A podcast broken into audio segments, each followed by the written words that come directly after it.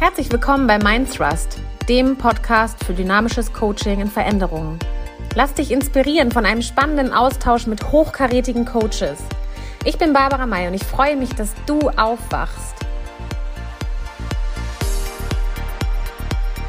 Herzlich willkommen, liebe Babsi Mai, hier in meinem Podcast. So schön, dass du da bist und dir die Zeit genommen hast. Vielen, vielen Dank, dass ich dabei sein darf heute. Ich freue mich riesig und bin gespannt, was äh, heute alles auf den Tisch kommt. cool. Ja, erzähl uns doch mal, wer ist denn die Babsi Mai?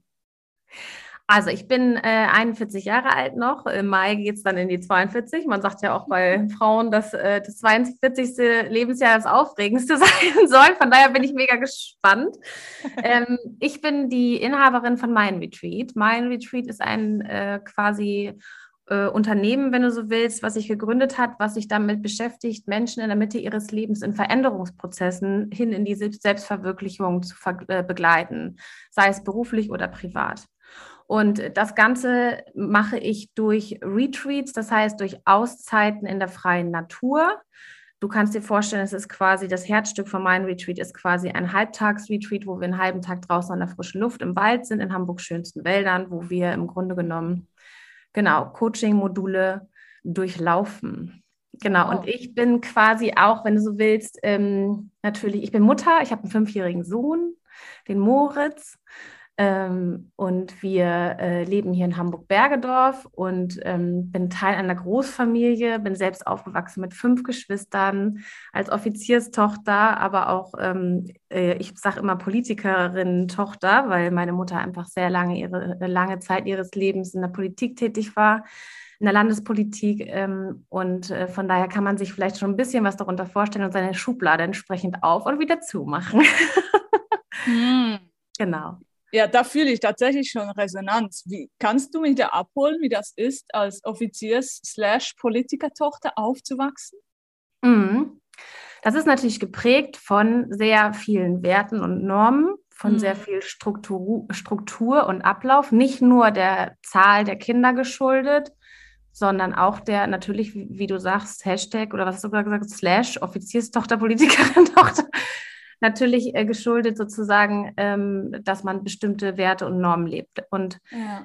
ähm, deswegen sage ich Schublade auf, Schublade zu. Da gibt mhm. es viel, was genau so ist, was man sich jetzt so in seinem Kopf ausdenken kann. Aber ähm, wenn du jetzt ein Beispiel haben möchtest, ähm, war alleine schon unser Alltag einfach dadurch gesprägt, dass man im ähm, wenn man jetzt zum Beispiel sich die Bundeswehr anschaut oder aber auch Politikerinnenabläufe, da ist ja alles geprägt davon, dass sozusagen alles andere auch funktionieren muss. Mhm. Und dann gibt es natürlich entsprechende Regeln und mhm. natürlich daraus entstehende Werte und Normen sozusagen, aber die natürlich auch epigenetisch weitergegangen sind. Das heißt, es gibt auch Werte und Normen natürlich übertragen über familiäre äh, äh, Strukturen. Aber wenn du so willst, ähm, ähm, ist es ein konservativer ähm, Rahmen, den ich wohl hatte und äh, dementsprechend natürlich auch geprägt von äh, vielen ähm, Regeln und mhm. Strukturen. Mhm. Genau. Also okay. ohne Wertung, einfach jetzt so mhm. für die Schublade, wenn jemand das möchte. Mhm. ja. ja. das hat mich jetzt echt gerade interessiert. Ähm, ja, weil, weil ähm, ich weiß eigentlich nicht warum, aber das, das finde ich total spannend, wie auch früher die, diese mm, kann man das nennen? Menschen, die offizielle Rollen hatten, wie ein Politiker, wie ein Polizist, wie ein Offizier, wie ein Lehrer, hatten vielen höheren Stellenwert, auch schon bei meinen Eltern. Da hieß es auch immer, Lehrer haben immer recht, Polizisten haben immer recht, Pfarrer haben immer recht. Ähm, und das, das, äh, das, deshalb reagiere ich wahrscheinlich drauf, dass, dass, dass bei dir das wahrscheinlich noch viel stärker dann so auch vorgelebt wurde. Mm, mm. Spannend. Und du darfst gleich total gespannt sein, schon wieder. Ich liebe das Wort Spannung, aber das ist mein 2022 Wort Thema Spannung, ähm, was das tatsächlich dann auch mit meiner weiteren Zukunft dann noch zu tun hat. Ich habe ja auch gesehen, dass du auch aus der Hotellerie nämlich kommst und von daher wirst du gleich noch äh, mehr äh, Slashes kriegen. Uh, ich bin gespannt. Ja. Ja, erzähl doch mal, wie ging denn das weiter nach der Kindheit in der Familie? Mit den, äh, mit den vielen Vorschriften und Regeln. Wie ging es weiter mhm. bei dir? Ähm, ich habe dann beruflich tatsächlich den Weg eingeschlagen, der für mich auch am, äh, weiß ich nicht, wenn ich jetzt im Nachhinein zurückblicke, also erstmal vorweggenommen, dass man natürlich 97 Prozent das, dessen, woran man sich erinnert, tatsächlich gar nicht stattgefunden hat, sondern alles nur unsere Wahrnehmung und Emotionen sind, an die wir mhm. anknüpfen und auch die sich ständig verändern. Also ich bin äh, gerade sozusagen auch, äh, auch in den letzten zehn Jahren immer wieder mir bewusst, dass all das auch Momentaufnahmen sind von dem, was du dich jetzt erinnern möchtest oder auch nicht tatsächlich. Ne? Also Erich Kästner, es ist nie zu spät für eine glückliche Kindheit. Äh, quasi, wenn ich mich, aber äh, wenn, wenn ich mich jetzt sozusagen tabellarisch an so einen Lebenslauf halten würde und an das, was ich dann erlebt habe, war quasi mein beruflicher Werdegang geprägt in den ersten Jahren nach der Schule ähm, von Studium natürlich äh, war, oder was heißt natürlich, wenn man jetzt diese Schublade sich anschaut, dann habe ich natürlich studiert, dann ist natürlich der akademische Weg dann äh, der richtige gewesen. Und ähm, dann, ähm, das war ziemlich äh, geprägt von äh, eigentlich jährlichen Inselhoppings. Also ähm, dann hat es dort nicht geklappt, dann ist man dahin gesprungen, dann hat man sich, habe ich mir ein Studium ausgesucht, wo äh, Studium, also Praxis und Theorie im Wechsel war. Das heißt, ein halbes Jahr hier, ein halbes Jahr dort, also sowohl Deutschland, dann Teneriffa, dann wieder zurück nach Bonn, dann wieder zurück nach äh, Lanzarote, dann von Lanzarote wieder zurück nach äh, Köln und von Köln nach Hannover. Und also das war schon im Studium einfach wahnsinnig ähm, ähm, hüpfend. Mhm. Oder das mhm. englische Wort eben Hopping. Und das ist ähm, da schon, da war schon so meine Rastlosigkeit eigentlich schon so äh, aufs Äußerste geprägt. Und ich, ähm, wir sprechen ja heute, wenn ich dich vorweg oder wenn ich deine Frage und Themen, wenn ich dein Thema vorwegnehmen darf, sprechen wir heute eben über diese Suche. Mhm. Und, und im Grunde ist es da schon so at its best gewesen. Das heißt, auch im Studium schon sozusagen, wo man aus der Familie, aus der Sicherheit quasi des, des, des Hafens, wo man immer sicher war, quasi dann nach draußen geschmissen wurde und da ja nun mal äh, selbst klarkommen sollte. Ähm, und gleichzeitig versucht hat herauszufinden, was denn für einen das Beste ist und wo man sich denn nun zu Hause fühlt. Was ist es denn? Mhm. Und das war für mich unfassbar schwer. Also ähm, ich, also wenn ich jetzt, wenn ich heute meine Wahrnehmung jetzt äh, beschreiben dürfte, und das ist es ja, eine Wahrnehmung letzten Endes, die jetzt eben auch eine Momentaufnahme ist dessen, woran ich mich dann erinnere, emotional, dann war das eine, eine, eine furchtbare Suche. Mhm. Ähm, eine Suche nach dem, was ich, was ich bin und was ich sein kann und was ich denn sein könnte und was ich aber auch sollte und ähm, geprägt von äh, einem Bild, was ich natürlich von auch der Erwartungshaltung meiner Eltern hatte, was es wahrscheinlich nicht war, aber das war in mir drin. Ich habe mhm. eben äh, und, und, und habe versucht, eigentlich in dieser Suche diese Bilder übereinander zu, zu legen mhm. das hinzukriegen, dass die fitten. Und das fittete mhm. aber immer nicht. es war nie, wenn ich so zurückdenke, hat es nie gepasst. Ne? Es war, es hat sich nie gut angefühlt, sondern es war immer geprägt von, ähm, wie du neulich sagtest, ja auch, ähm, das sieht von außen so aus, dass man immer weggelaufen wäre. Also als ob man jedes halbe Jahr mhm. woanders hingelaufen war. Natürlich kann ich dir jetzt sagen, das war ja auch das Programm des Studiums nachher, aber nichtsdestotrotz bin ich einfach natürlich auch gerne dann schnell wieder weitergelaufen und schnell wieder weggelaufen, mhm. bevor man auch entdecken konnte, dass das, was ich da tue, eigentlich überhaupt nicht das ist, was ich machen möchte. Also hat, kann man das so beschreiben, dass du von dir ein anderes Bild hattest, wie zum Beispiel das Bild, das deine Eltern von dir hatten? Also äh, war das nicht, was gepasst hat? Oder was genau hat nicht gepasst?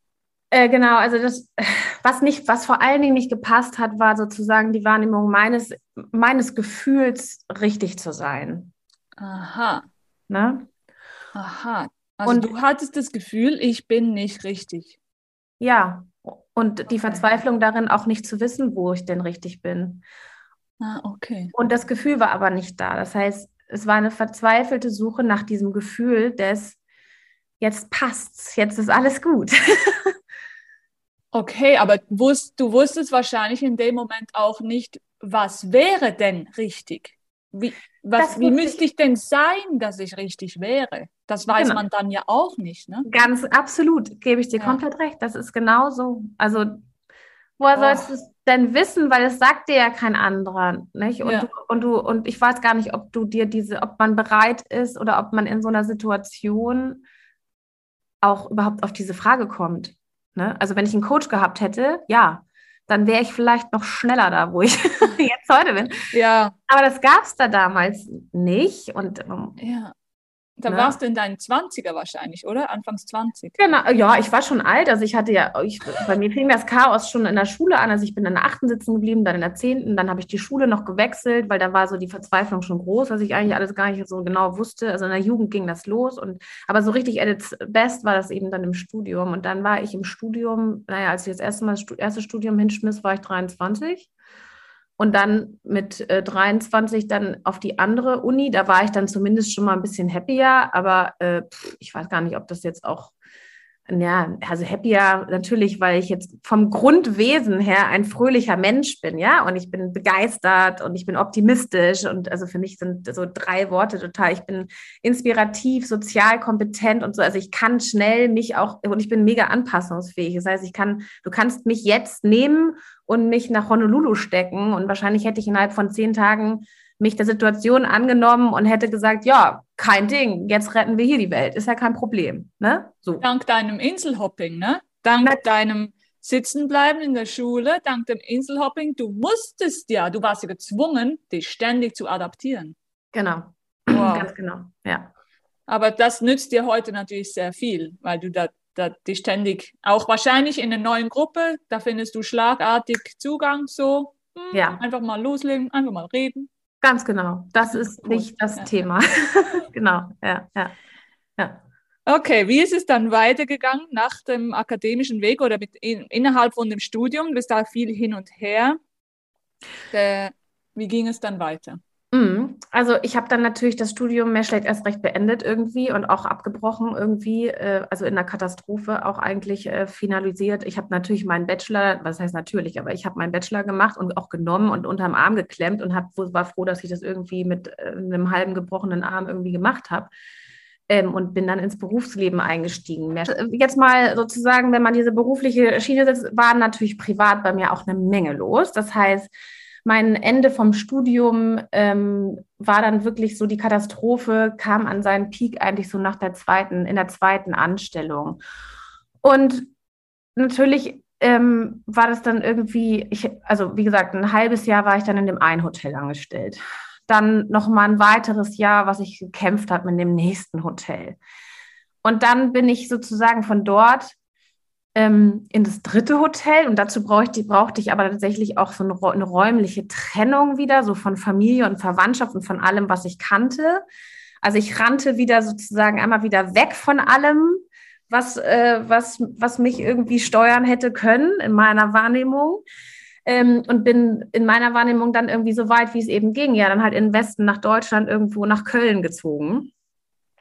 Und da habe ich zum ersten Mal ähm, allerdings auch dann in der Katastrophe die Chance bekommen, etwas zu machen, wo ich zumindest wusste, dass ich etwas kann und etwas gefunden habe, wo mich jemand gesehen hat. Also jemand anders hat mich gesehen in der Anstellung. Und das war außerhalb der Hotellerie. Das heißt, mich hat einer aus der Hotellerie raus, also rausgeschubst, hat mich der Direktor, der selber Coach war. Und äh, also total spannende Geschichte. Der hat einen, der hat mich ähm, ich weiß nicht, ob das die Kenzo-Methodik ist, wenn du jemanden so in einen Schockmoment bringst, dass derjenige selbst wirklich so in seine Klarheit kommt, dass er weiß, er muss sich verändern. Und der hat quasi mit mir eine, äh, ein, äh, der hat mich eigentlich, also am Ende des Tages hat er mich gekündigt.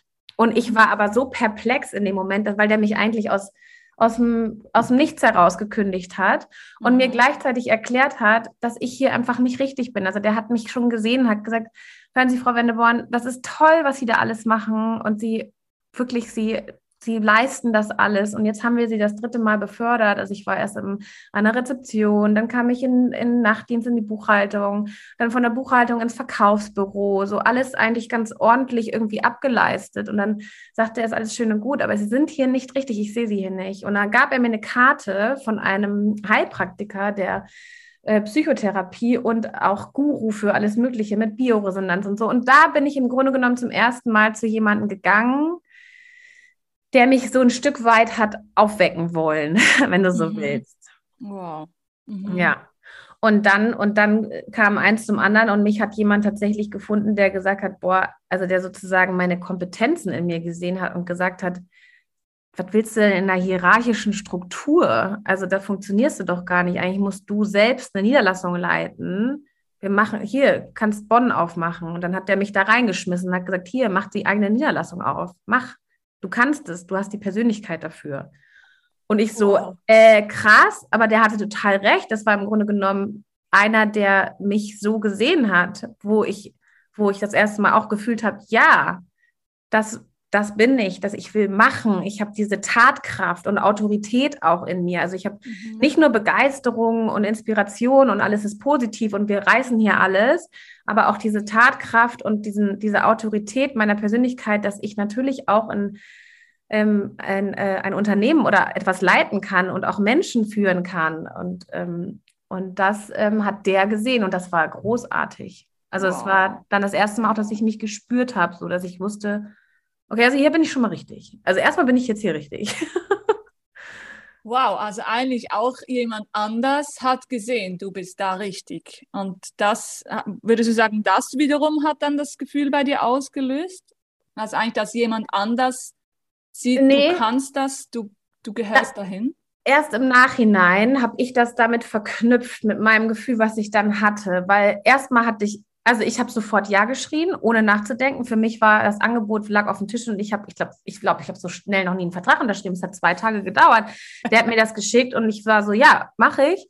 Und natürlich hatte ich Schiss und habe auch gedacht, Kacke, ich habe das noch nie gemacht was ja. der mir gesagt hat. Ich habe vorher immer in Strukturen gearbeitet. Ich war da totunglücklich, aber ich wusste, dass das, was der mir da anbietet, für mich, das war so eine große Herausforderung, dass ich irgendwie dachte, ich, ohne Frage, ich mache das. So, und dann, als ich dann in das Tun kam und in dieser Tatkraft dann drin war, da wusste ich, krass, ich bin hier so in einer Tatkraft, ich mache hier mhm. solche Sachen, und in dieser Bewegung und in dieser Aktion und dann auch in der Autorität und Begeisterung in dem, was ich da tue, mhm. da wusste ich, krass, jetzt habe ich das Gefühl. Also ich wusste für, ein, für, für eine kurze Zeit, das ging, glaube ich, anderthalb Jahre dort, hatte ich in diesen anderthalb Jahren, dachte ich einfach, boah, geil. Es ist, das ist, das ist cool. So, ja. das, das mache ich. Da, hier, hier kann ich mich zeigen, hier kann ich sein, wie ich bin. Und ohne darüber nachzudenken, was ja. ich da mache. Ja, also du hast da eigentlich so deine Fähigkeiten, deine Stärken entdeckt. Ja. Ja, okay. Spannend, okay. Hm. Okay, das war das war das auch eine Rolle, die du da eingenommen hast oder hast du das Gefühl, das warst wirklich du?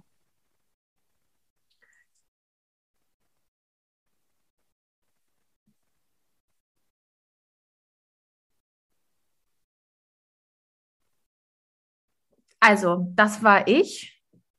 Wenn du von Rollen sprichst, musst du mir sagen, was du genau mit Rollen meinst, weil am Ende des Tages gehe ich davon aus, dass wir nicht davon abkönnen, bestimmte Rollen einzunehmen in bestimmten Systemen. Mhm. Und wir so oder so in unserer Prägung, ob bewusst oder unbewusst, nicht anders können. Und selbst wenn wir es wollten, also bei, bei relativ klarem Bewusstsein für das, was du bist, ist immer die Frage, ob du eine Rolle einnimmst, die du aus deiner Prägung kennst oder ähm, genau. Oder ob du wirklich ganz und gar der bist, wer du bist und also wo ist der freie Wille? Da könnten wir jetzt Stunden drüber reden, mhm. über diese Bewusstheit, über, über die, das Bewusstsein und die Klarheit dessen, was du bist. Und dann ist die Frage, was du mit Rolle meinst. Also, weil klar ist, ich habe immer in meiner Rolle als Babsi natürlich auch in diesem Moment dort, wo ich natürlich Angestellte hatten, hatte, Geschwister äh, gesucht. Ne? Also weil ich fünf Geschwister habe und auch ein Papi. Das heißt, ich habe sowohl, sowohl in meinem damaligen Chef meinen großen Bruder, zum Glück war der nicht mein Vater, weil vorher in der Hotellerie habe ich meinen Vater immer gesucht in den Chefs. Und aber zum, bei dem zum Beispiel war es das erste Mal eigentlich ein Verbündeter, das war mein Bruder und wir waren relativ auf Augenhöhe, wobei Augenhöhe ist auch nicht richtig. Natürlich war der mein Chef und auch vor dem hatte ich Respekt und so, aber eher so. Und dann, wenn du sagst, wenn du von Rollen sprichst, habe ich natürlich, also natürlich nicht natürlich, sondern aber im Nachhinein doch natürlich diese beiden Mädels zum Beispiel, die im direkten, ähm, in direkter Verbindung zu mir waren, also administrativ und operativ hatte ich eine, zwei Managerinnen quasi an der Seite und sowohl die eine war meine große Schwester als auch die andere war meine kleine Schwester. So, und dann war ich natürlich auch in, der, in meiner Rolle als große und kleine Schwester. Also eine, die mich beschützt und eine, die ich steuern kann. Ne, so. Wow, also ich wollte eigentlich auf was anderes raus, aber das finde ich gerade viel spannender. Das heißt, du, was du sagst, ist, dass wir unsere Familie suchen in unserem Umfeld, in unserem Arbeitsumfeld. Oder genau. ist das, war das nur bei dir so? Ich glaube, dass wir sie so lange suchen, bis wir für uns da angekommen sind, wo ich behaupte, heute angekommen zu sein. Ich glaube, dass das wow. sind Muster und Strukturen, die immer wieder in deinen Weg kommen, bis du das für dich aufgelöst hast, was du da zu verarbeiten hast. Oh, das ist sehr spannend. I believe. Also, keine Ahnung, kann sein, ja. Aber auch das hier ist wieder nur eine Momentaufnahme der Wahrnehmung dessen, wenn ich zurückschaue, wenn das denn alles okay. wahr war. Das weiß, das wissen wir ja nicht. Das notiere ich mir und äh, werde mir darüber Gedanken machen. Das habe ich ja noch nie gehört, finde ich super spannend.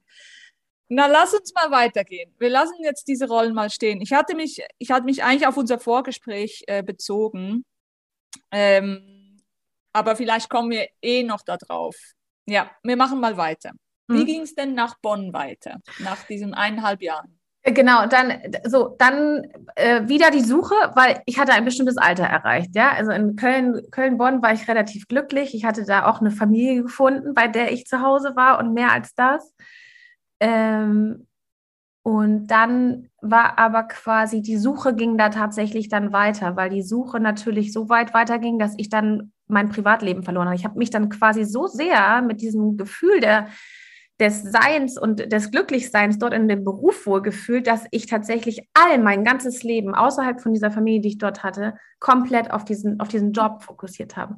Und dann, ja, kannst du dir jetzt, kannst du eins und eins zusammenziehen, was passiert ist? Im Grunde genommen bin ich zwischen neun, also 29 und 33 oder 32, also drei Jahre, habe ich mich komplett über den Beruf definiert. Mhm. Und dann habe ich natürlich auch soziale Kontakte, liefen auch alle über meinen Job. Ich habe nur noch gerackert. Also wenn du, wenn du so denkst, habe ich drei Jahre lang 24-7 gearbeitet, bin nachts um vier aufgestanden, wenn irgendjemand in der Dispo nicht funktioniert hat, stand ich in der Küche und habe irgendwelche Kekse gerollt, keine Ahnung. Oder irgendwie in der Spüle, Spüler fiel aus, zack, um drei Uhr morgens, natürlich fahre ich darüber, dann habe ich selber in der Spüle gestanden oder keine Ahnung, Leute von zu Hause abgeholt, damit die Dispo funktioniert und so. Also da war schon eine Menge los. Das hat auch Spaß gemacht, war alles gut. Ich habe mich ja gespürt, aber ähm, dann war ja irgendwann auch wieder klar, scheiße, die Suche muss weitergehen, weil das funktioniert nicht und um mich herum heiraten alle und kriegen Kinder. Ich war 32. Aber ich hatte halt auch keinen, mir war klar, dass ich, ich hatte keinen Partner, jedenfalls keinen festen. Und ich hatte auch kein, äh, kein Interesse, jetzt ein Kind zu kriegen. Also, und ich weiß auch nicht, wollte, war noch viel zu unruhig und wieder auf der Suche, ne? Wieder auf der Suche. So. Und dann habe ich einen Job angenommen, an, äh, Angebot angenommen und auch sehr heiß und sehr schnell. Hauptsache weg. Ab nach Mexiko. Ja, und dann bin ich wirklich, wirklich weg. Ja, im wahrsten, des, im wahrsten äh, äh, Sinne des Wortes wirklich weggerannt und zwar im affenartigen Tempo. Ich weiß gar nicht, ich habe diesen Typen überzeugt von mir mit einer Willenskraft, dass ich diesen Job dort richtig mache. Ich habe behauptet, ich könnte Spanisch fließend sprechen, konnte ich natürlich nicht. Ähm, und habe da wirklich alles gegeben, dass ich nach Mexiko abhauen kann. Okay. Und äh, dann, und ich meine, ich konnte das, was der von mir verlangt hat. Das wusste ich schon. Ist jetzt nicht so, dass ich dem irgendwie äh, im Himmel des Jahrmarkt versprochen habe, aber ist schon so, dass ich auch wirklich alles dafür gegeben habe, dass ich diesen Job bekomme in Mexiko, dass das bezahlt ist, dass ich unabhängig und frei bin, dass ich selbstständig bin und eigenverantwortlich jetzt, aber bitte weg, ne? Also weg von diesem ganzen um mich herum heiratet alles, kriegt Kinder und irgendwie Deutsch und ah, ich muss hier einmal raus, so. Hm. Und dann war in Mexiko tatsächlich ein Jahr lang Ruhe und äh, mehr als Ruhe. Ich habe da wirklich dann wieder das also wenn du so willst, immer außer Balance. Ne? Meine Suche war dann immer wieder in die andere Richtung. Der Job lief, das lief alles automatisch, das habe ich alles gut gemacht, das konnte ich alles. Und privat habe ich aber jetzt gesucht wieder. Und dann habe ich natürlich in Beziehungen wieder gesucht ne? und habe da auch natürlich ähm, jemanden gefunden und ähm, da wieder für mich klar gekriegt oder die Balance wiederhergestellt. Okay, das läuft auch. Ne? So und das habe ich so für mich wieder her hergestellt, dass, dass, dass das andere eben auch alles wieder funktioniert und habe natürlich mein Leben auch dann in Mexiko komplett eben privat dann losgelöst von diesem Job, privat wieder in Balance gebracht, indem ich dort auch zum Beispiel dieses Retreat gemacht habe, was ja Grundlage für mein Business heute auch ist, wo ich im Grunde genommen, naja, nicht nur das Jahr über in Mexiko mit, mit dieser Kultur der Mexikaner, die wirklich nach innen gekehrt ja sind. Und wenn man so will, ähm, nach außen gekehrt, weil sie wahnsinnig viel über ihr Innenleben sprechen. Also da ist es ein normal gutes Tischgespräch, wenn du über deine Emotionen sprichst und wenn du die auch rauslässt. Also es ist ganz wichtig, dass man sich einen äh, Schnaps trinkt und ausrastet und oder also ne, also ausrastet im positiven Sinne, dass mhm. du da keine Ahnung ähm, dich dass man sich richtig, dass, dass man das Leben einfach auskostet, so wie mhm. es geht und dass es auch nichts anderes gibt, als jeden Moment so zu leben und zu lieben, als wäre es der letzte und wow. jeden Morgen aufzustehen, wissend, was für ein riesen Geschenk man hat, indem man einfach aufwacht. Also die Tatsache, dass man aufwacht und morgens und einen neuen Tag hat, in dem man eben wirklich die Verantwortung hat und das Glück hat, irgendwie überhaupt zu leben. Und das habe ich in diesem Jahr mit dieser Kultur gelernt, so mit und sei es jetzt, wenn du so willst, natürlich, ne, mit der Musik, dann dieses ganze, das Wetter, ja, also die mhm. Strände, wo man dann hinfährt. Ich war nun mitten im Land, in so einem Wüstenteil, es war jetzt nicht so bombastisch schön, aber natürlich bin ich irgendwie im zweiten Halbjahr echt viel auch gereist und bin dann an alle Strände dieser Welt gefahren und habe Freundschaften gelebt und geliebt. Und also das war einfach, also das ganze Leben so ausgekostet und wieder diese Balance wirklich wieder dort in diesem Jahr wieder komplett hergestellt. Okay. Und dann hatte ich, und dann war es schwer, weil natürlich musste ich ja irgendwann wieder zurück. Und das war schwierig, weil zum einen ich in die Rolle kam, ich war in einer Anstellung, in der ich nicht mehr Chef sein durfte. Das war schon mal scheiße. Das heißt, äh, meine Autorität äh, wurde untergraben, meine mhm. Tatkraft sowieso, meine Hände waren gebunden. Ähm, mein ganzes begeisterungsfähige Dasein ähm, hatte zwar seinen Zweck erfüllt, aber nicht wirklich, weil ich jemanden vor die Nase gesetzt bekommen hatte, der mir nun den ganzen Tag sagte, wie ich arbeiten soll. Das ging gar nicht. Also das geht auch bis heute nicht mehr. Also es geht natürlich gut auf Augenhöhe, aber nicht so, wie ich das dann da, ich kannte das dann ja auch anders. Und dann war ich hier in Hamburg und eigentlich bin ich nur zurückgekommen, um wirklich in der Nähe meiner Familie wieder zu sein, weil ich wollte das Gefühl auch wieder haben. Das heißt, ich war wieder auf der Suche. Ich wollte wieder zurück zu meinen Eltern, zu meinem Bruder, der ein Kind bekommen hatte und ich schon darunter auch äh, gelitten hatte, dass der äh, das erste Kind alleine bekommen hatte ohne mich und einfach geheiratet hatte und ich nicht dabei war und irgendwie äh, fehlte mir dann der Familienbezug doch wieder, auch wenn ich vorher weggelaufen bin vor allem, mhm. wollte ich dann doch wieder zurück und dachte, ich bin nun soweit. Und dann saß ich da aber in Hamburg und war ja wieder auf, auf Ground Zero. So und, mhm. äh, und dann Ground Zero war sozusagen, okay, jetzt habe ich diesen scheiß Job und bin jetzt eigentlich, also da hat es dann total gekracht. Das habe ich ein Jahr lang ausgehalten. Allerdings habe ich dort auch in dem Jahr dann meinen Mann kennengelernt. Mhm. Ja. Auf, der, auf meiner Suche nach äh, dem potenziellen Ehemann. genau, habe ich dann ihn gefunden und ähm, das ging so, dann habe ich das, äh, weil ich eben beruflich so unglücklich war, habe ich das auf meinem Privatleben eben so umgedeckelt, dass ich dachte, gut, dann hole ich mir da jetzt alles Glück, was geht. Und wollte dann schnell heiraten und am liebsten auch schnell ein Kind kriegen. Oder wenn überhaupt, das mit dem Kind kriegen war mir jetzt gar nicht so weiß ich gar nicht, ob das wirklich so mein krasser Wunsch war. Wollte ich, glaube ich, gar nicht. Ich wollte eigentlich eher einen coolen Partner haben. Und dann habe ich, ähm, äh, und dann habe ich ähm, geheiratet und dann den Job wieder verloren. Dann als Mutter Teilzeitjob. Also da, wenn du so willst, ging die Suche dann so richtig, richtig zur Sache, als ich schwanger war. Und zwar zur Sache meine ich, weil es dann eine Klarheit bekommen hat. Also ne, die Klarheit hat sich gefunden eigentlich bei mir erst an dem Tag, wo ich wirklich schwanger war. So. Und ich wusste, in mir drin wächst was, was ich so im Außen nicht weitermachen kann. Also ich kann so nicht im Außen weiter suchen und wegrennen und so weitermachen, wenn ich mir nicht im Klaren bin, dass wenn das Dingelchen auf die Welt kommt, ich, wenn ich ihm das nicht übertragen möchte. Also all, all die, die Fußheit, das Chaos, die Katastrophen mhm. und die Muster, die ich habe und so weiter, wenn ich da irgendwie einen Weg rausfinden möchte, dann muss ich das jetzt tun, weil wenn er auf die Welt kommt, dann weiß ich, so weit war mein psychologisches Wissen, dass ich wirklich mich, mich eigentlich schon fast zwingen wollte, in eine Eska äh, wie heißt es, Askese zu gehen oder in eine, wenn du so willst, Selbstreinigung durch die Schwangerschaft, mhm. damit der meinen Scheiß nicht kriegt. So. Wow. Und das hat natürlich auch nicht geklappt, weil da setzt man sich natürlich auch dann unter Druck, weil man denkt, man will jetzt alles aufarbeiten. Auf einmal dann bin ich zu Psychotherapeuten gelaufen und habe irgendwie versucht rauszufinden, was da noch so ist und so weiter. Und dann, ja, so und um jetzt sozusagen, wenn du, wenn du möchtest, dass ich jetzt noch weiter erzähle, sind danach drei Jahre auch Katastro wieder Katastrophe äh, gewesen. Ähm, mit, dem, mit dem Mann und mir hat es natürlich nicht geklappt. Was heißt natürlich, aber wenn man jetzt die Geschichte weiter verfolgen will, dann sagt man natürlich. Natürlich konnte das nicht klappen weil ich natürlich auch in ihm etwas gesucht habe, sei es jetzt, ähm, ob ich wirklich, ob ich, habe ich den Papi gesucht, habe ich die Brüder gesucht, wen habe ich in ihm gesucht? Habe ich meine Prägung gesucht? Habe ich meine Familienstrukturen und Muster gesucht? Habe ich meine Cousins oder Vettern äh, gesucht? Wen habe ich denn gesucht, weißt du?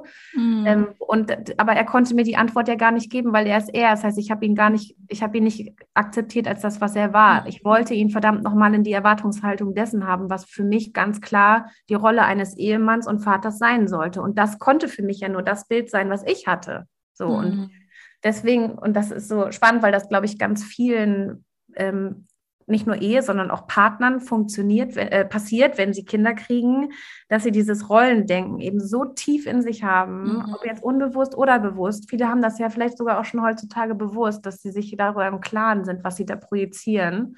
Mhm. Ähm, aber bei uns war das eben so heftig, es passte überhaupt nicht zusammen. Und wir sind da erst auch uns im Klaren gewesen, dass das gar nicht funktioniert, weil das auch so mhm. Unterschied, also wir, wir kriegen sowohl die Augenhöhe nicht hin, als auch das Bild unserer Prägung, sowohl er mhm. als auch ich so. Und wir haben beide unterschiedliche Prägungen gehabt und wollten das aufeinander projizieren. Es hat nicht funktioniert. Mhm. So. Und wir mussten uns dazu auch erst trennen, dafür, dass wir das jetzt so hinkriegen, dass wir jetzt wirklich Freunde sind. So mhm. und Eltern und unser. Kind so erziehen, dass wir wirklich individuelle Persönlichkeiten sind. Wir haben beide unser Leben, wir wohnen hier um die Ecke, kümmern uns um den Kleinen, so, so wie es jeder am besten kann. Und er wohnt bei mir. Und ähm, aber das hat eben erstmal wieder eine Katastrophe und auch eine Trennung gebraucht, so wie das eben dann, wenn du so willst und wenn du jetzt meine Geschichte zurückverfolgst, wahrscheinlich notwendig war. Mhm. Ja. In der Suche. Wow. Ja. Also das ist, das muss ja auch wirklich anstrengend sein. Das ist Diese natürlich anstrengend. Suche.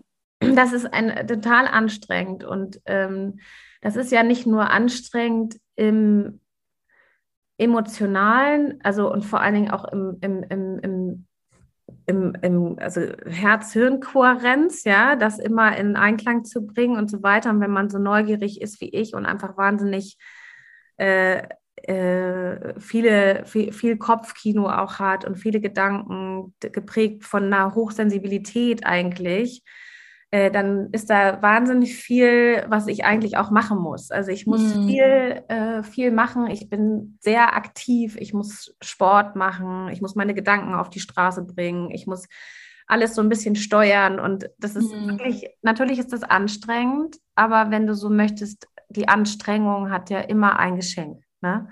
Mhm. Und das ist einfach so. Das ist tatsächlich ähm, die Chance, dass, dass, mhm. dass die mhm. Anstrengung ein großartiges Geschenk hervorbringt, ist ja immer, ist ja immer alles wert. Also, ja. weißt du, und äh, da ist wirklich, ähm, und das, das ist einfach harte Arbeit so. Und wenn du so willst, ist das ähm, ist nicht nur, meine Eltern haben immer gesagt, Ehe ist harte Arbeit. Wenn du aber so willst und das einfach mal auf heute projizierst, dann ist das Leben per se für jeden äh, harte Arbeit, weil wir nicht einfach uns hingeben in den Fluss äh, und in den Flow und eben immer klaren Bewusstseins genau wissen, wer wir sind, sondern das ist halt alles wellenartig und wir sind in Veränderungsprozessen. Und bei dem einen, also bei mir zum Beispiel, ich habe eben Veränderungsprozesse, die halt immer so sind. Und in den letzten, ich weiß nicht, kann ich schon wieder gar nicht sagen, wenn ich jetzt sage, die letzten Jahre waren ein bisschen ruhiger, stimmt ja gar nicht. stimmt überhaupt nicht. Anders, anders, anders ruhig. Ja. Anders ruhig und genau, anders ruhig vom Gefühl her, von meiner Emotionalität würde ich sagen, bin ich ruhiger so. Und mhm ähm, und natürlich sowieso klarer, weil ich einfach seit einem guten Jahr ganz genau weiß, wo ich hin will und, und mich sozusagen in der Balance gefunden habe zwischen dem, was ich vorher beruflich für Rollen und Leistungen eingenommen habe und dem, was ich privat wirklich bin. Und das ist sozusagen in mein Retreat und in dem, dass ich jetzt äh, als Life-Coach wirklich tätig bin, hat das eine so schöne Schnittmenge, dass ich genau weiß, dass ich da richtig bin. Also sowohl mein berufliches Know-how und alles, was ich da sozusagen mitbringe, aber vor allen Dingen natürlich in gleicher, in gleicher Kompetenz das, was ich endlich auch zeigen darf, nämlich meine Empathie, meine Emotionalität, meine Sensibilität, meine und meine fünf Stärken, wenn du so willst. Ja, also mhm. diese ganzen Dinge, die jetzt alle so einfach auf den Tisch können und wirklich mehr als, ähm, ja, mehr als wichtig auch für den Job sind. Mhm. Und ich mich da ganz, da wirklich ganz in meiner vollen Kraft sehe, sozusagen. Ne? Ja. Also ich habe da etwas gefunden, was ich wirklich mir so ganz genau so rangezogen hat. So, ich bin gerne in der freien Natur, ich bin gerne in der frischen Luft, ich bin gerne in, in Bewegung, ich bin gerne ähm, äh, ich, ich rede gerne, ich denke gerne, ich versetze mich auch gerne andere Menschen, ich bin sozial so und das alles so zusammengefisselt habe ich eigentlich so dieses Retreat entdeckt, äh, nicht entdeckt, sondern entwickelt und natürlich aus der eigenen Erfahrung heraus in Mexiko dieses Retreat auch selbst gemacht zu haben über vier Tage, was ich jetzt ein halbes Jahr, ein halbes, halben Tag anbiete, aber für vier Tage dann so kraftvoll dieses Coaching überhaupt kennengelernt habe und jetzt mit der Ausbildung das Ganze für mich ja auch das Wissen sozusagen so auf die Straße gebracht habe, dass ich weiß, wie es geht. Und das begeistert mich so krass, weil es ist all, hat all meine Persönlichkeiten. Also dieses mhm. positive. Denken, dieses lösungsorientierte Denken, dieses zielorientierte Denken und wirklich die Menschen in Freude zu bringen und ihre Verwirklichung und denen zu sagen, und ich meine, wer kann es sonst sagen als ich, ich habe alles ausprobiert in dieser Welt, dass alles möglich ist, wenn du das willst. Ja, man kann dir das richtig ansehen, wie du da, wie du da aufgehst. Wenn du darüber erzählst, das ist, äh, das ist eine andere Babsi dann. Die leuchtet richtig. Kannst du uns ähm, abholen zum Wendepunkt? Also irgendwas muss da ja dazwischen passiert sein, zwischen äh, ich bin schwanger und diese Trennung und irgendwie Chaos pur und dem heutigen Jetzt, das du uns gerade beschrieben hast. Wo war der Schlüsselmoment? Genau.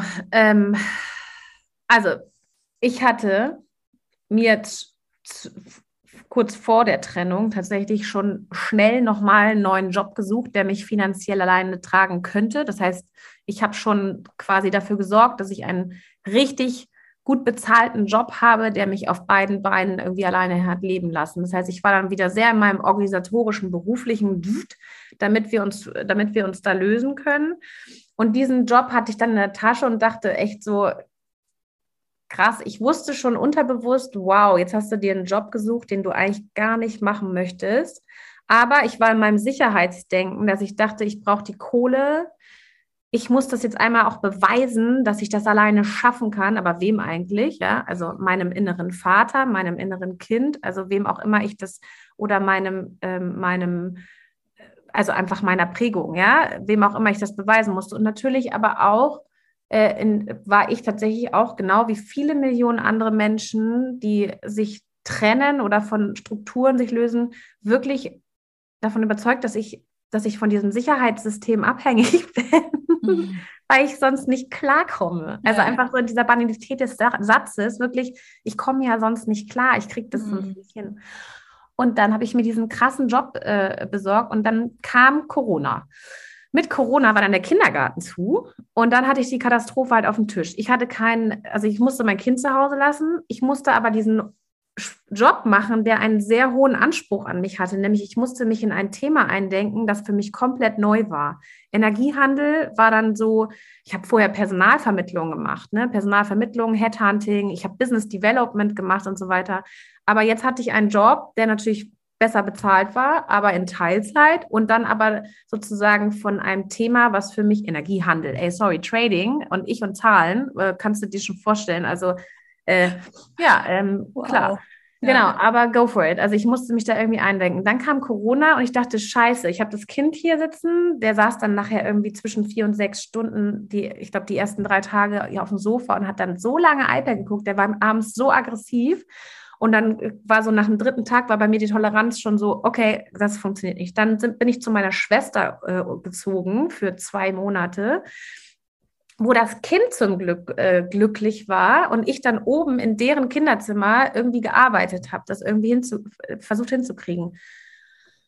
Und da war für mich schon klar, Alter, was mache ich hier eigentlich und für wen mache ich die Scheiße? So, das war so das erste Mal, es schlich sich so an, dass ich dachte, also weißt du, wenn ich könnte, würde ich vielleicht doch auch einfach nur die Hufe von den Pferden auskratzen und draußen mit Gummistiefeln mit dem Kleinen rumlaufen, während die da spazieren gehen. Ist mir doch wurscht. So ist doch gar nicht meine, ist so mein Bedürfnis dessen, dass ich da oben im Zimmer saß mit meinem Laptop und in irgendwelche Rechner starte für ein Thema und dann auch noch Corona.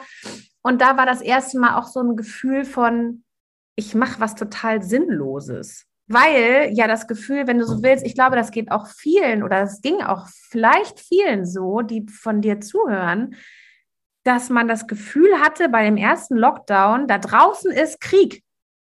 Also ich mhm. weiß nicht, wie dir das ging, aber ich hatte das leichte Gefühl von, da draußen ist Krieg.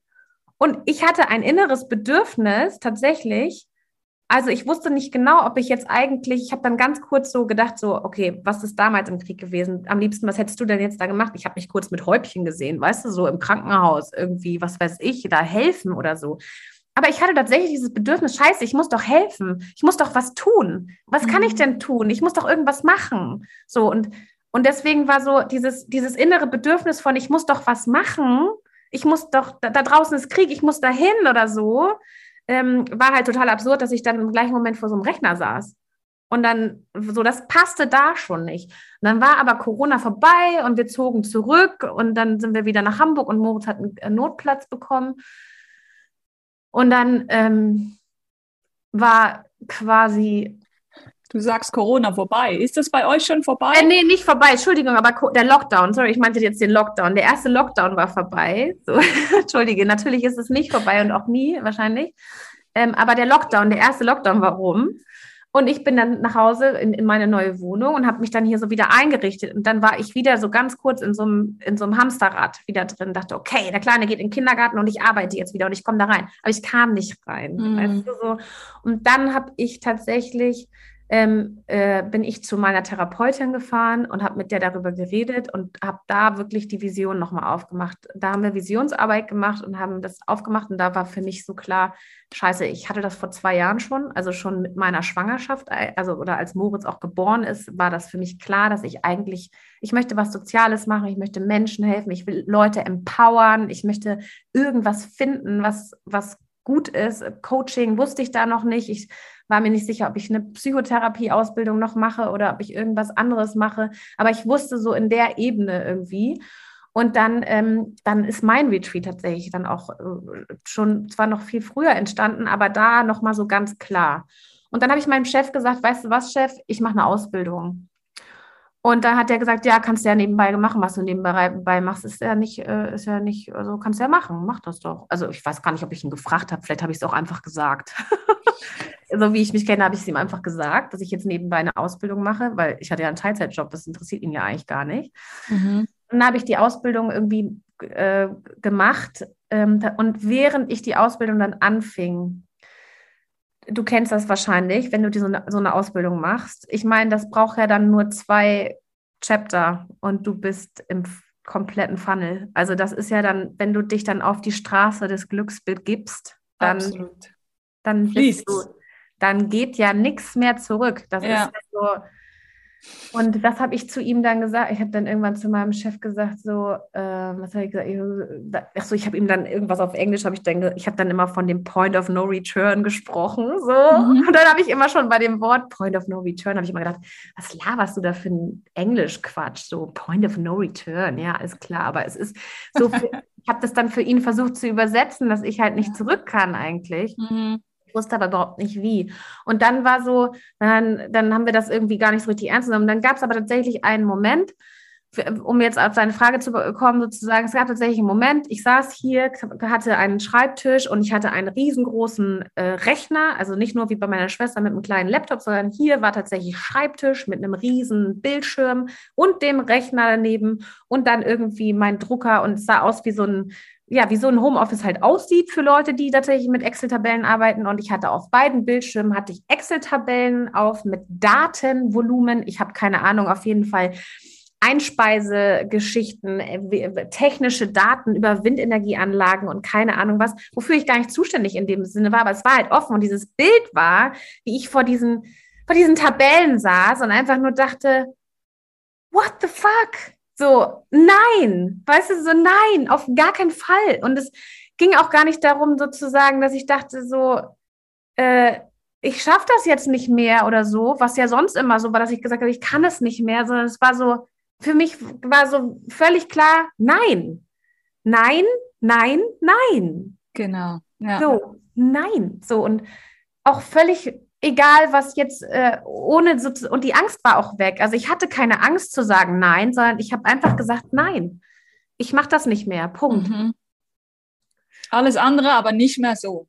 So äh, Auf gar keinen ja. Fall, ganz ja. genau. Und das war so, das hatte so eine Klarheit, dass ich wirklich, ich kriege auch jetzt wieder Gänsehaut, weil das einfach so, für mich war das so ein ganz klarer Moment, so dass ich das wirklich, ja. für mich war das so klar und auch angstfrei. Also normalerweise denkst du ja, scheiße, ich muss weglaufen oder kacke, ich muss meine Koffer packen, mich darf keiner mehr finden ähm, oder keine Ahnung was oder ich muss mich kurz, oder ich muss zum Heulen kurz in den Keller gehen oder weiß ich nicht was, sondern nein, ich saß da und hatte diese ganze, ich hatte eine ganz deutliche Klarheit von, nope, jetzt gehe ich aber los. Jetzt reicht's, ja. Jetzt reicht's und jetzt ist gut.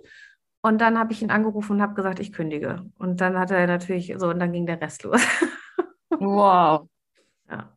So geil. Also auch total mutig, ne? Dann einfach anzurufen und sagen, nee, hör mal, der Spaß hört jetzt auf, ich, ich möchte gehen. Ja. Und ohne auch einen Plan B im Kopf zu haben. Das finde ich also das Mutige, oder? Also wir, ich bin aus der Schweiz und bei uns ist das immer, man muss erst einen Plan B haben, bevor man Plan A beendet. Ganz klar. Glaubt man nicht. Erzogen, ne? Ja. Boah, unglaublich. Und deshalb, ich finde das so toll, dass du diesen Mut gehabt hast, einfach zu sagen, hör ich auf, egal was ich mache, weiß ich noch nicht, aber das nicht mehr. Ja, genau. Ja.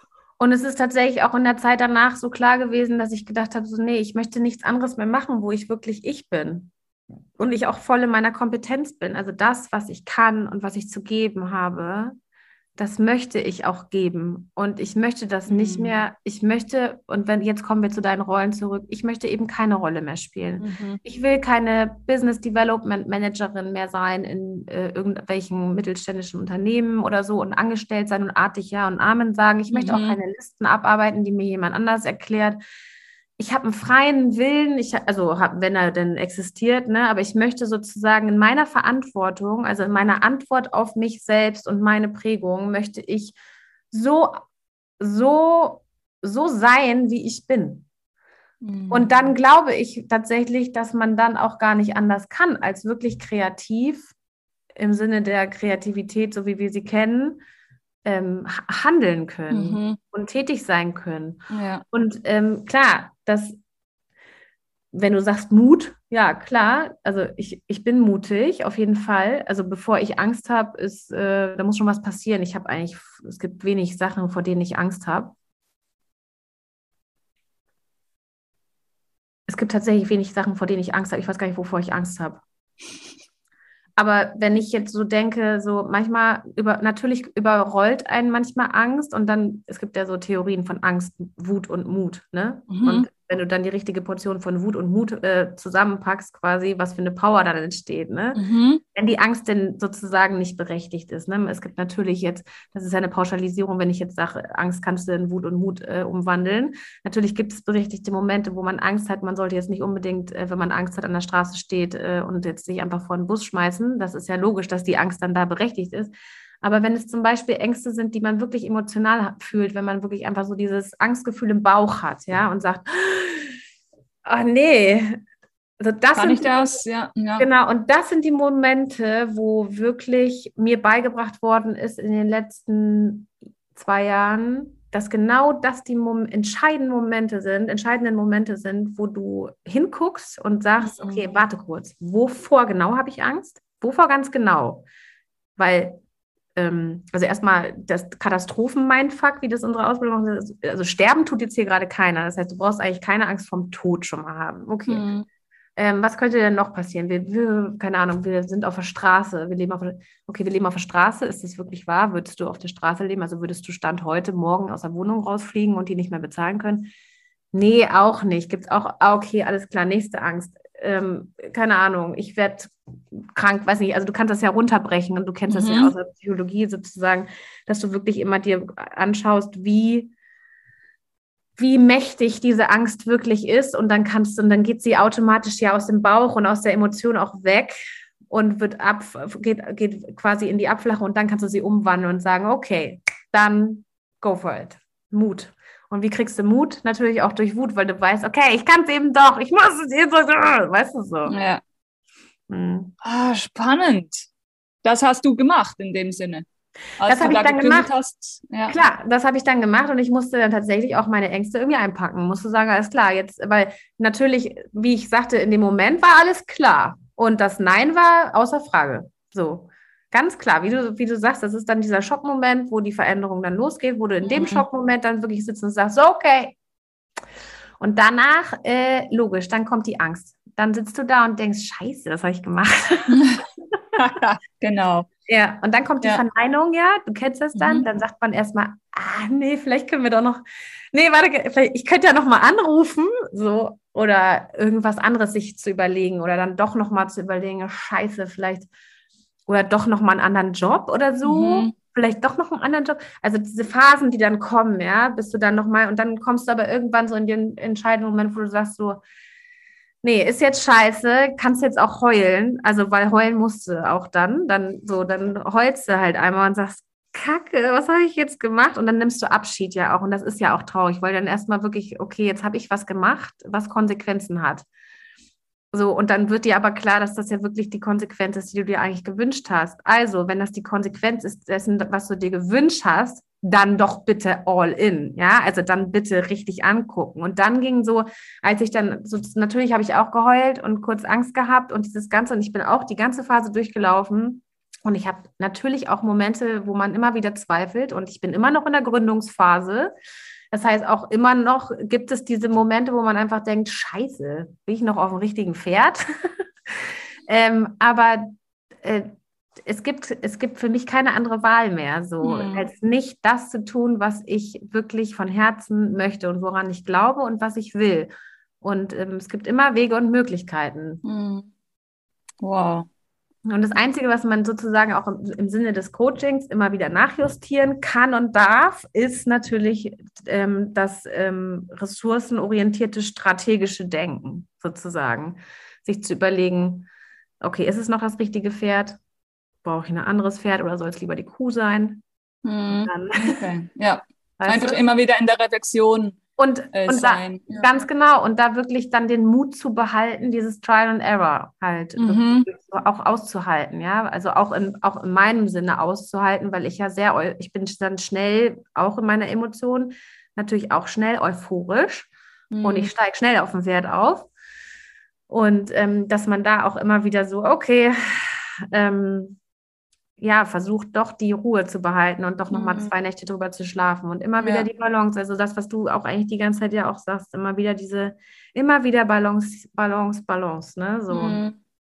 Und ich glaube, was, vielleicht interpretiere ich jetzt, äh, korrigiere mich, wenn ich falsch bin, aber äh, was ich glaube, dass auch enorm wichtig ist, ist den Weg zu finden, der für mich jetzt gerade der richtige ist und nicht, was Mama, Papa, Freund XY immer sagt, Gesellschaft denkt, dass, sondern dass es, dass, es, dass es einfach für mich jetzt passt.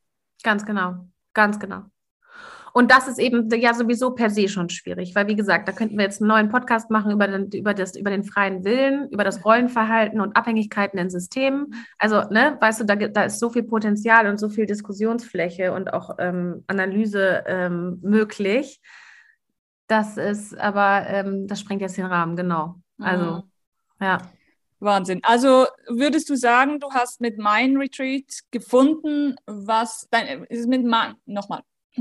Also würdest du sagen, dass du mit Mind Retreat deine Suche beenden konntest? Ich glaube, dass eine Suche wahrscheinlich in unserem Leben nie aufhört. Mhm ähm, weil ich tatsächlich ähm, im Sinne von Heraklit tatsächlich Pantarei, ja, also alles fließt. Und das ist so. Und ich akzeptiere, glaube ich, eher, und das ist, darum geht es, ich glaube, es geht um Akzeptanz. Und wenn du die Suche, ich, also wenn du so willst, ist die Suche einfach nur ruhiger, weil du akzeptierst, dass sie da ist per se. Und wenn du akzeptierst, dass das, äh, dass das Leben in Wellen und in Kurven läuft, ja, und auch Dinge immer wieder kommen dürfen oder was weiß ich, und ich auch gar, eigentlich gar keine großartige Handlungs, äh, gar keinen großartigen Handlungsspielraum in dem Sinne habe, als dass ich das kontrollieren könnte, indem ich sage, suche und finde, so, sondern eher finde dich selbst, ja. Also es geht um deine eigen, um dein eigenes Inneres, was du vielleicht findest, so und dann und da, glaube ich, hat man so viel Potenzial als Mensch per se, auch was das Umfeld und die, die Umwelt angeht, in dem der Mensch dann, also ich dann bin, dass die Suche, Suche eigentlich nicht aufhören kann, weil mhm. du findest immer mehr und du akzeptierst immer mehr, du siehst immer mehr. Und äh, das, ich, also ich, ich, ich glaube, dass das gar nicht aufhören darf, aber ich versuche mhm. immer mehr bei mir zu sein. Und das wow. hat natürlich, um das abzuschließen, quasi mit meinem Retreat einen großen Meilenstein in meinem Leben, glaube ich, mhm. äh, gelegt, weil ich einfach so viel mehr als sonst immer in 40 Jahren davor äh, wirklich bei mir bin, bei meinen Kompetenzen, bei meiner Akzeptanz für das, was ich bin. Und ich wirklich das erste Mal in meinem Leben auch Antwort gebe mir selbst auf das, was ich bin und damit Verantwortung für mein Leben übernehme. Mhm.